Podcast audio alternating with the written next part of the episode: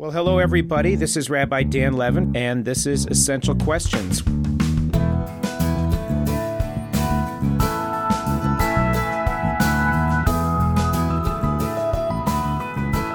In the summer of 2020, 19 year old Mimi Groves was looking forward to starting at the University of Tennessee, where she was selected to be part of their elite cheerleading squad. But in the wake of the murder of George Floyd, Mimi was deeply upset. So she posted on her Instagram, urging her followers to, quote, protest, donate, sign a petition, rally, do something in support of the Black Lives Matter movement. A classmate she didn't know, Jimmy Galligan, had been waiting for this moment. A few years earlier, Mimi had sent a three second video to a friend in which she used the N word. Another classmate shared the video with Galligan, who stored it for future use. And so, years later, he posted the video on her Instagram, commenting, You have the audacity to post this after saying the N word? The post went viral. In response, the University of Tennessee, bowing to pressure from students and alumni, withdrew their offer for her to join the cheerleading squad and pressured her not to enroll. At the time, she said, I didn't understand the severity of the word or the history and context behind it because I was so young. It honestly disgusts me that those words would come out of my mouth. But, she continued, how can you convince somebody that has never met you and the only thing they've ever seen of you is that three second clip. We now live in a complicated time.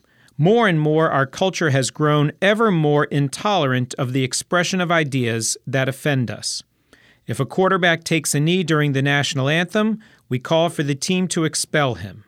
If a speaker comes to campus to share ideas we find offensive, we interrupt the lecture and shout down the speaker. If a book has an idea we don't like, we make schools pull that book from the shelves. Our response is not to respond with ideas, but with judgment and public shaming in order to cancel the offender. There may be virtues to canceling someone whose ideas we find offensive or dangerous, but there may also be dangers where we lose our capacity to tolerate protest or dissent, or where we choose judgment over curiosity and refuse to allow for the possibility that a person can make a mistake or grow from an error in judgment. My guest today, Evan Nierman, has spent years studying the effects of cancel culture on individuals and organizations. Evan is the CEO of Red Banyan, a strategic communications firm. Evan has spent his career guiding national and international clients through high stakes, complex situations, including the government of Ethiopia and AIPAC, the American Israel Public Affairs Committee. Evan is the author of two books, including the newly released The Cancel Culture Curse and his previous work, Crisis Averted. And it is a pleasure to have you with us today, Evan, to talk about this and to think about cancel culture and how it plays in our society. So, Evan, first, I'd like to start by asking you what is cancel culture? What does it mean to be canceled? Well, I'm about to read you the definition from my book of how I define cancel culture. And I think you're going to see that it fits the anecdote that you just related to a T. Cancel culture is the use of intimidation by a morally absolute coalition to isolate and disproportionately punish an alleged transgressor. Okay, so help us unpack that definition. Well, in order to unpack it, I actually want to expound upon it a little bit and talk to you about something very interesting, which I've discovered through working with victims of cancel culture, targets of cancel culture. I started doing my research. I was looking at sociologists who've written about political witch hunts, and I have identified what I believe are the six core elements that constitute cancel culture. And you can remember these six elements with the acronym CANDEM, C A N D E M.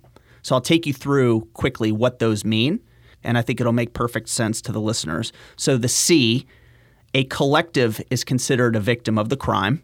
The A, that it arises and accelerates quickly.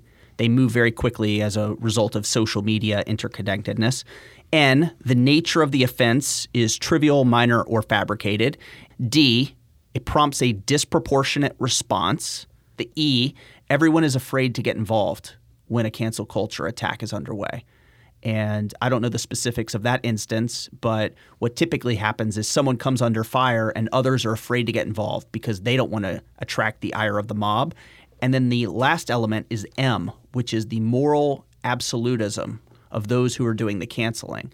So when you think about cancel culture through the prism of those six elements, it helps you understand what's happening. And it's happening not just to celebrities, powerful people, but it's also happening to everyday citizens, and it has to stop.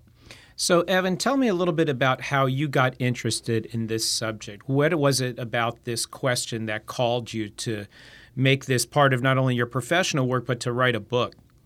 Well, I got involved in crisis communications originally uh, because I was working at the time at AIPAC in my first job in Washington, D.C. Outstanding organization, really high integrity, professional people. Can't say enough wonderful things about the people I was learning from and being mentored by there. And through no fault of AIPAC's, they actually became the target of a series of negative articles in the in the press. A story broke. The company was the organization was thrown into crisis. And as the point person within AIPAC, I was actually tasked with working with the crisis communications people who came in to assist the organization. And in that process, I discovered a passion. I saw the value of what they were able to do as crisis communicators. And when it came time for me to leave AIPAC, I said, that's, that's how I want to dedicate my career because good organizations and good people find themselves in bad situations, and I want to be able to help them. Now, cancel culture specifically is something that's really gathered steam over the last couple of years. And last year, my, my company assisted just under 100 different individuals, guiding them through crisis situations. Many of them were cancel culture scenarios.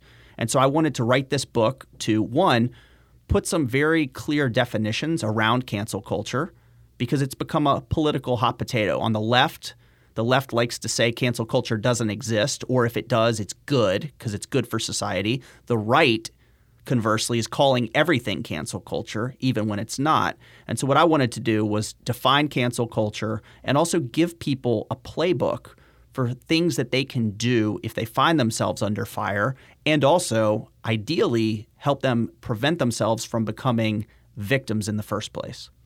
So, you know, you talk about the idea that there's cancel culture that you see on the left. You know, one of the examples that comes to mind is at Middlebury College a number of years ago, Professor Charles Murray, who's a very prominent, uh, very conservative thinker, was shouted down and it was impossible for him to do his speech. There was even violence after his attempt to have his speech done there. But now you're also seeing here in Florida where laws are being passed by our state legislature that are muzzling college professors from teaching certain ideologies like critical race theory.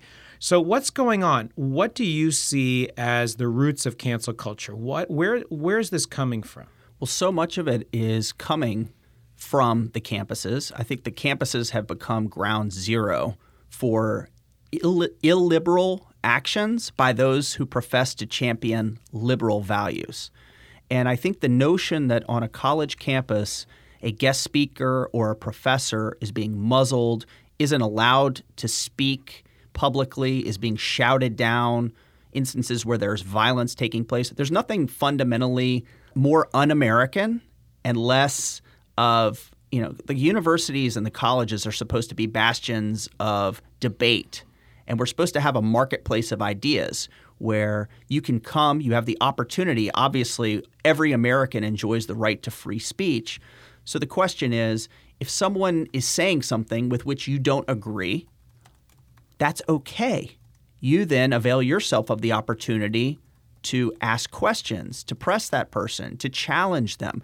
Universities are meant to be places where there's discourse and debate. We know from the Jewish tradition that we're, we, we are, are not supposed to, as Jews, simply accept anything that's said without raising questions. And look, this podcast itself is called essential questions. Asking questions is not a bad thing. That's a good thing. It's a fundamentally good thing. And so, what we have to do is get back to a time in this country, both on the campuses, in the political sphere, on social media, where people can voice their opinions, they can raise questions, and they don't necessarily have to fear that a mob is going to come after them and try to punish them for their thoughts and try to hold them to account for things that happened in the past, et cetera.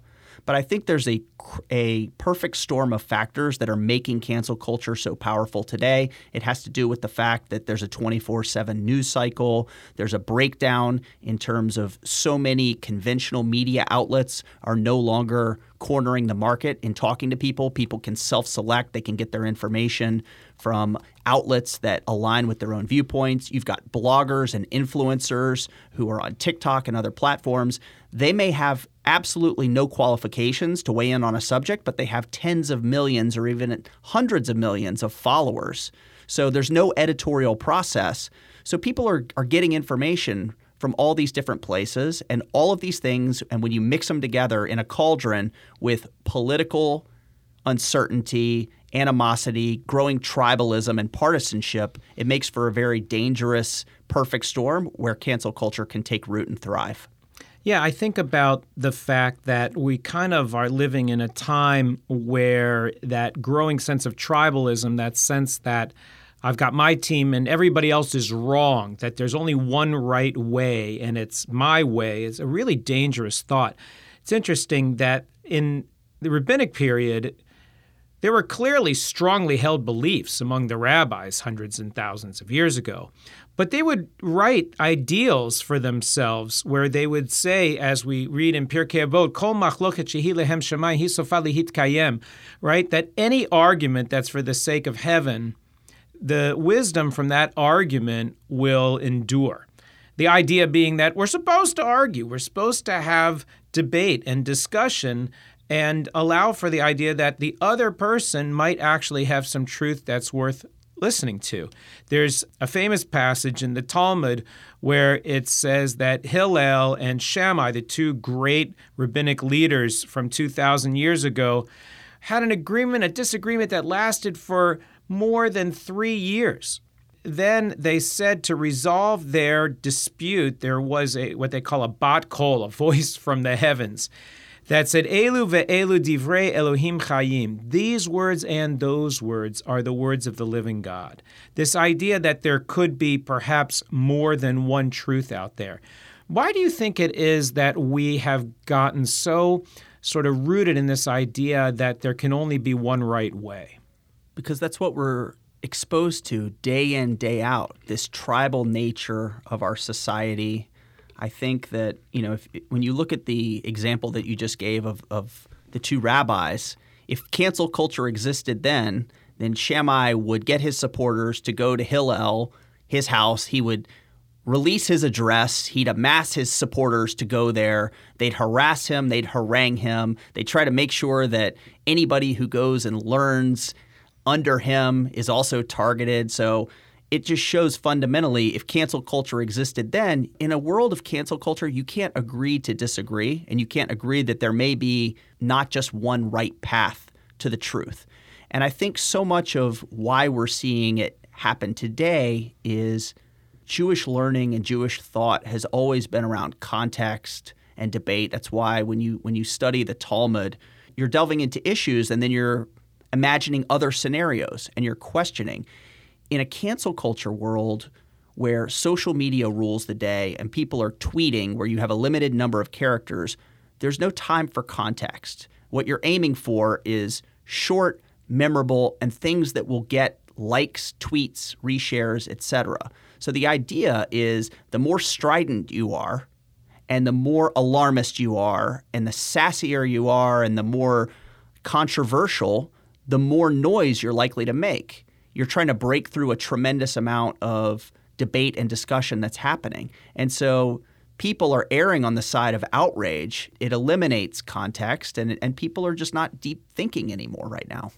And it's interesting because, you know, all of the writing that's been about the growth of social media is about how these algorithms are designed to provoke and to promote outrage.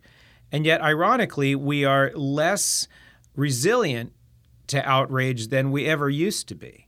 You know, I think about the story of Professor Joshua Katz, who was fired from Princeton because of an article that he wrote against a list of demands that were made by students in the wake of the murder of George Floyd, or recently in the Tennessee House of Representatives, where they voted to force out two young black members of the Tennessee House, Justin Jones and Justin Pearson, because they had a display of a protest on the floor of the House of Representatives against gun violence in the aftermath of that terrible school shooting in Nashville.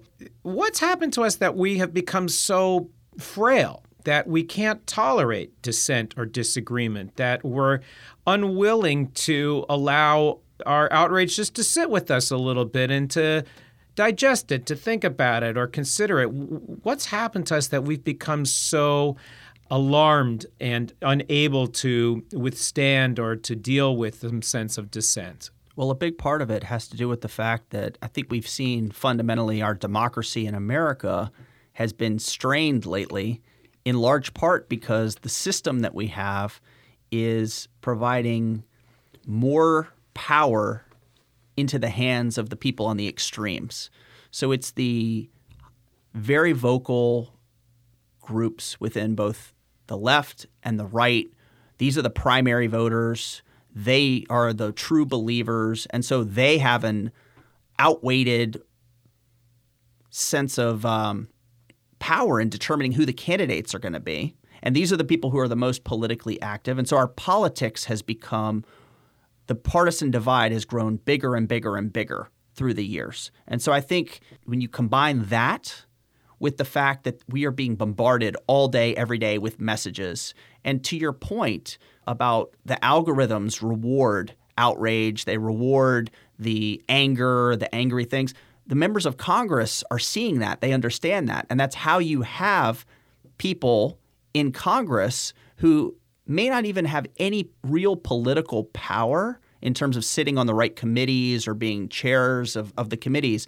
And yet they're famous. They're names that people know at home because they understand how to get media attention and how to provoke outrage. And so whenever there's an opportunity, they insert themselves in the discussions. You know, Marjorie Taylor Greene from Georgia comes to mind. Say what you like about her politics, and I don't think that's really the point here. She is a master at weighing in and inserting herself into the biggest controversies and making a spectacle of herself. And so she's getting attention. And so when you've got the silent majority, which are either lawmakers who are really trying to do the right thing or the general population who just wants to go on with their lives, they are not rewarded in the same way the algorithms and the news media do with giving all of the attention and the spotlight to the most extreme elements. And so that's why it's happening. At the same time, are there times when it's like okay to cancel somebody? You know, we can think about all of these examples where we see cancel culture employed unfairly. But then there are times, like, for example, with Kanye West, or Ye as he is known now, where he was saying he wanted to go DEF CON 3 on the Jewish people, or he posted a swastika inside a Jewish star in his Twitter feed, or hanging out with white supremacists, or going on media and saying, I like Hitler. Shouldn't someone like that be canceled? Wasn't it a good thing that he was robbed of his contracts with Adidas and that weren't telling Jewish kids don't wear his sneakers? Are there some virtues sometimes where people should or ought to be canceled? People absolutely should be criticized. People absolutely should be held to account. In terms of if they commit crimes, that's why we have due process in this country. I think boycotts and people taking their business elsewhere, that's always been and it is still a valid tool. The difference that I would draw between boycotting a company or speaking out, protesting, there's a difference between that versus trying to destroy someone's life and their livelihood and try to make them a pariah forever. So I think in recent days, we've seen enormous controversy around Anheuser-Busch and Bud Light because they they decided that they were going to send a, a, can to a transgender person who has 11 million followers on TikTok. And what it did was it prompted outrage on the right and a lot of people posting these these really irate videos about how they're they're going to boycott Bud Light and they're you know trending on Twitter was boycott Bud Light. That's a boycott. It's a company that chose to wade into a highly politicized issue, but that's different from targeting people, from doxing them, from trying to intimidate them, silence them, etc. Do I think it's a good thing that Adidas dropped Ye? Absolutely. Was it right for the community to stand up and demand that Kanye West should be held to account for his comments? Yes. But I would also argue, though, at the same time, we have to be careful with going to extremes. In a cancel culture world, should we demand that every streaming service like Spotify or Apple Music delete Kanye West's music from their catalogs and make it impossible for people to ever stream his music? Should we demand that every website eliminate mentions of Kanye West? That is an extreme that I'm talking about. I think debate, holding people to account, punishing them for transgressions, that's fine. I'm talking about with cancel culture where you're trying to destroy them forever and taking it that next step, which I don't think that there's ever really a justified instance to permanently destroy someone.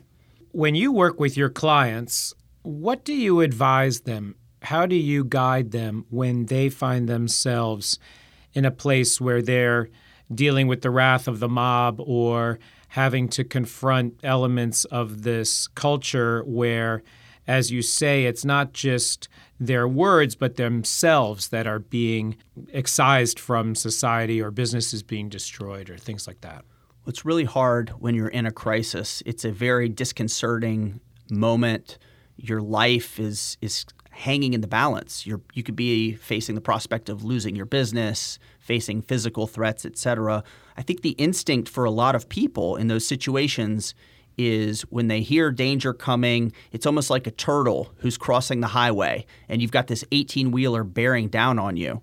And so, what does the turtle do? It, it goes within its shell and it covers up. But what's the consequence of that? It gets squashed. And I think it feels counterintuitive when you're going through a crisis, but it's at that moment where you can't afford to do or say nothing. You actually need to go public. You need to this concept that that I believe called press the truth, where you have to advocate for yourself. If it's an instance where you've actually done something wrong and you've made a mistake, there's nothing wrong with admitting that you've made a mistake, apologizing for it, and trying to move forward, recognizing it, pledging to do better, and then actually doing better. If you are in an instance where you actually haven't done anything and I see these instances all the time where it's either mistaken identity or someone is saying that you did something that you didn't do.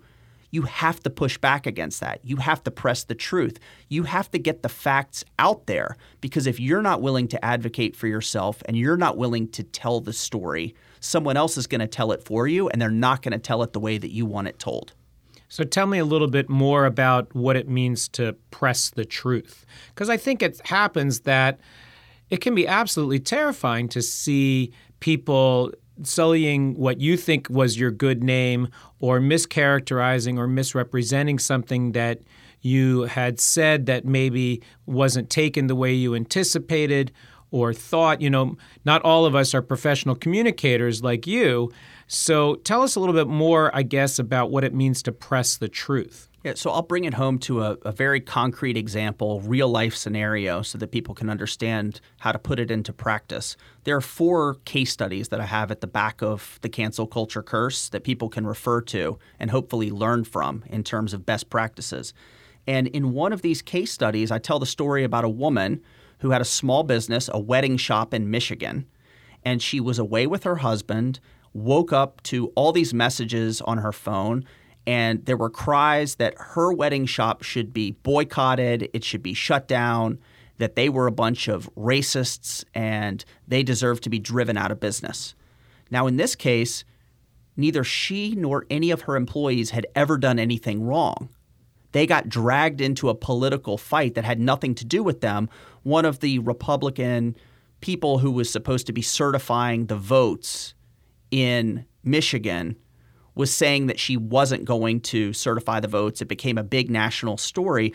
So then the cancel vultures, which is a term I use for people who love to to find a target and then to become social justice crusaders, they found this tweet from a year before of this woman talking about that there was a sale at this wedding shop. They incorrectly leapt to the conclusion that this person was at owned the wedding shop or worked for, and so a boycott call went out.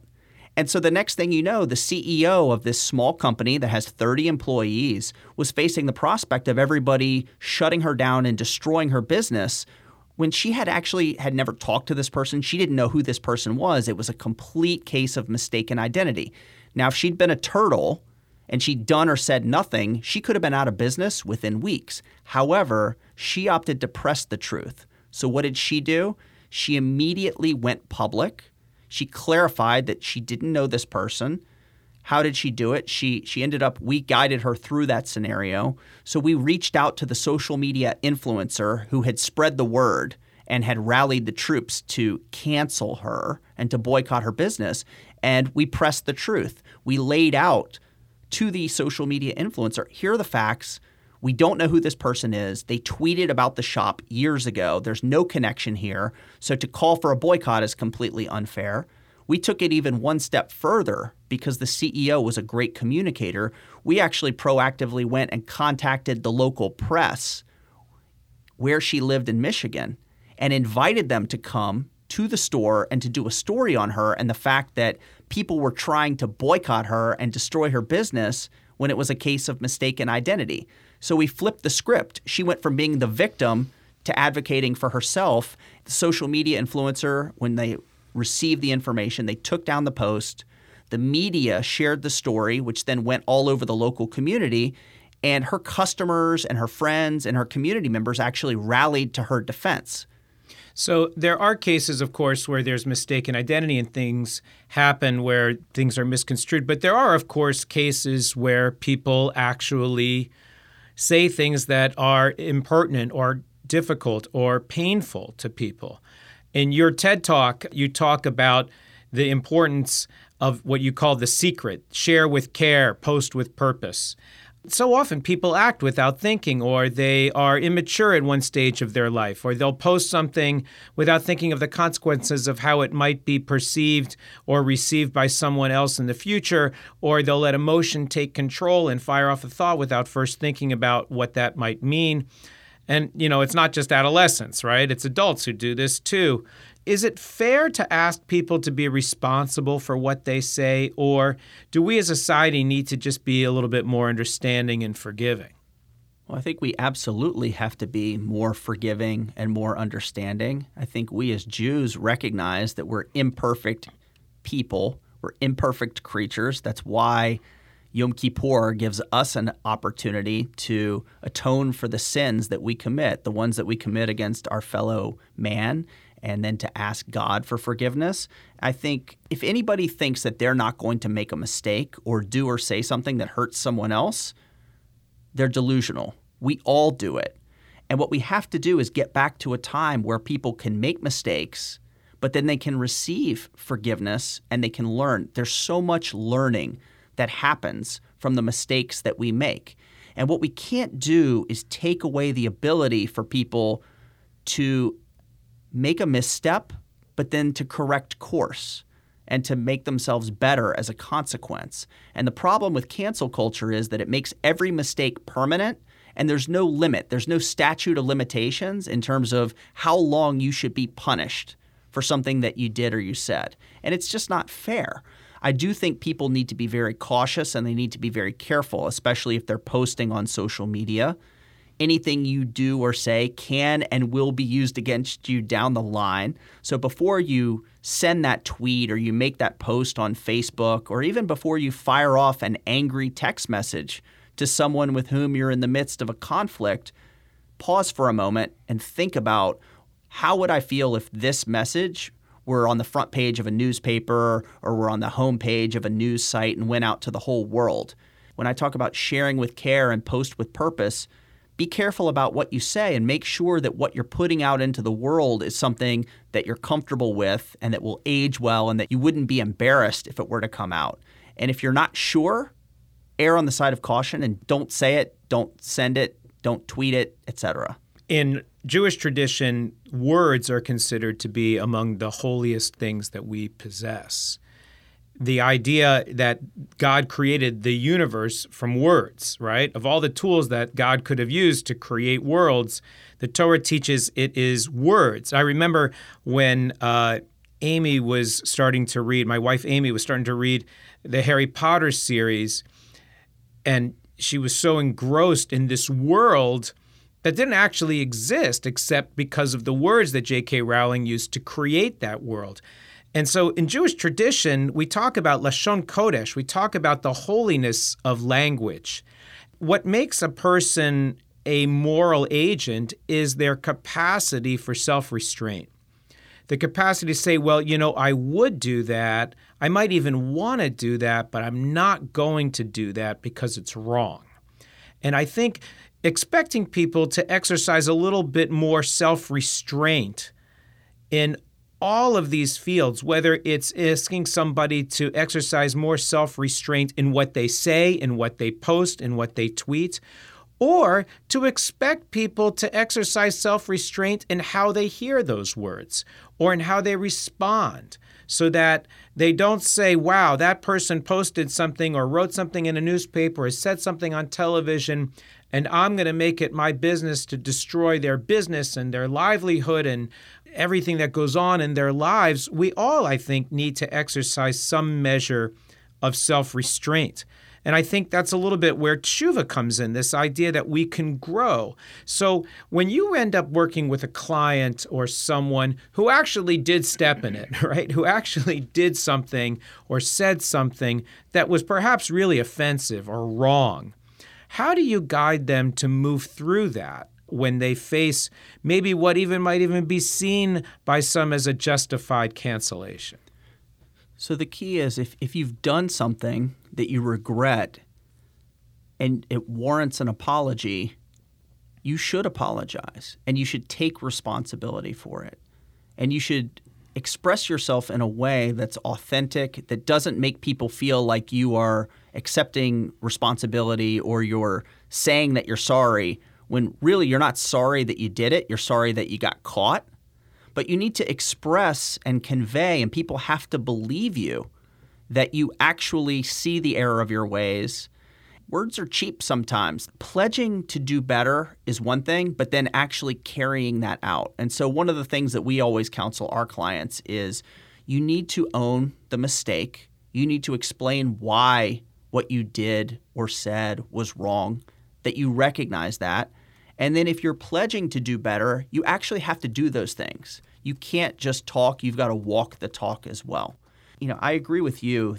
We have to get back to a time where we're in a more forgiving society. You know, I walked in today to meet with you and I looked on the wall and, and art in the beautiful lobby at, at, at here at Temple Beth El and it said, you know, love thy neighbor as thyself.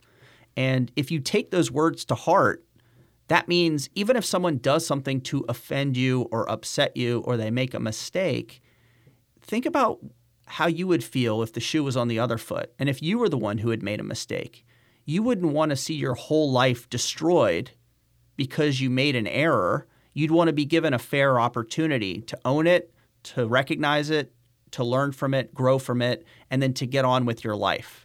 And I think that's what we all need to keep in mind. And and you know, part of the reason I wrote the book was to help people who are under fire, but another part was I wanted to to also suggest to people, many of whom have gotten involved in attacking other people online, who have felt compelled to weigh in, to demand someone get fired, etc., to reconsider that kind of behavior.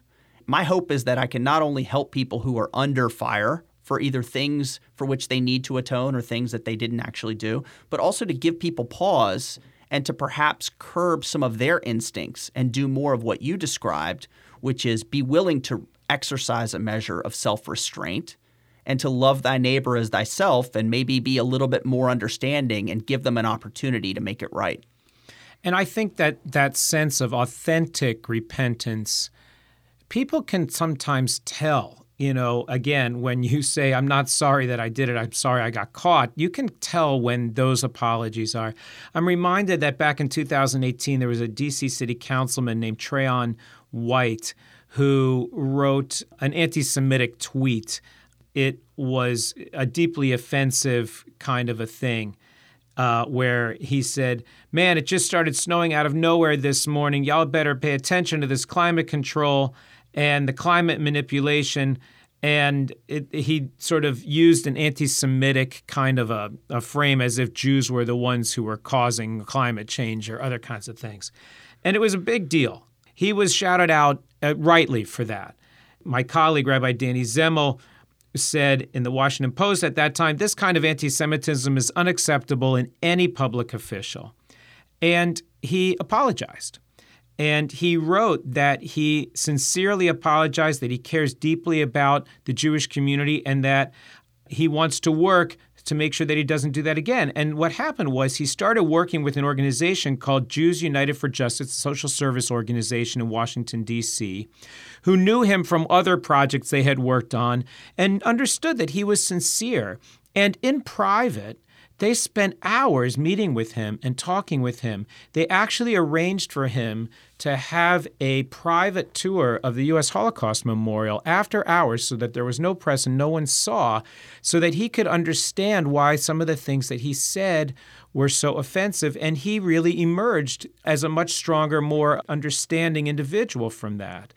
And I think that that sense that we need to be appreciative of the fact that people can grow people can learn what a person knows and does at one point in their life if they're willing to open themselves up to the possibility for growth and repentance and evolution can change. And that what cancel culture to me does is it obliviates any opportunity for someone to evolve.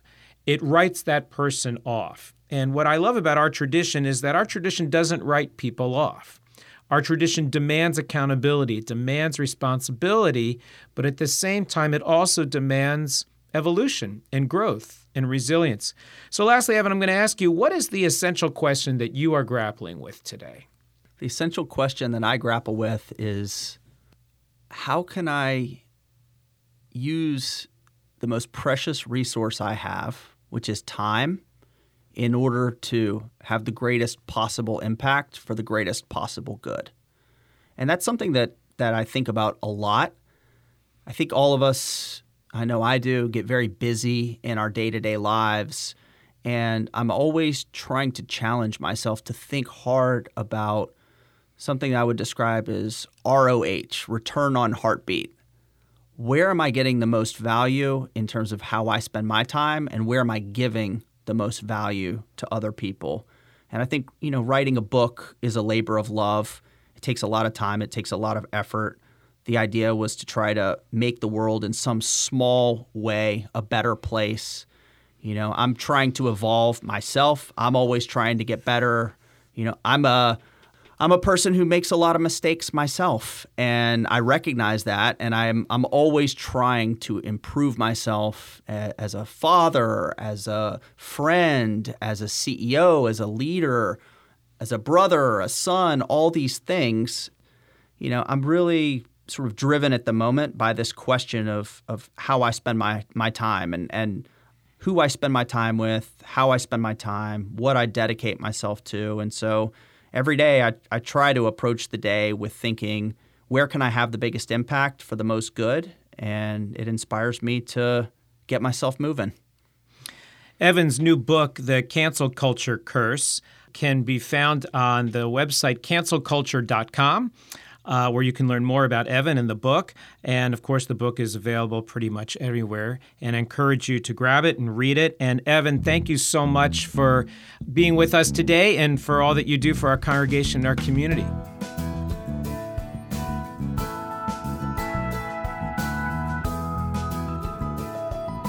Essential Questions has been made possible by the Temple Beth El Jewish Ideas Incubator committed to creativity and innovation in modern Jewish life. Many thanks to our production team Jason Reeser, Amanda Brentzel, Jake Harris, Susan Stallone, and Eliza List.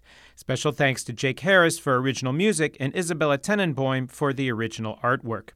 You can find this podcast on Apple Music, Spotify, and the Podbean app, as well as on Temple Beth El's website at tbeboca.org slash essential questions. You can rate us on Apple Podcast or Spotify so you can spread the word, and we certainly want to know what your essential questions are. Email us at eq at tbeboca.org. We look forward to reading your comments and to addressing your ideas in future episodes. I'm Rabbi Dan Levin, and thanks so much for listening to the Essential Questions podcast.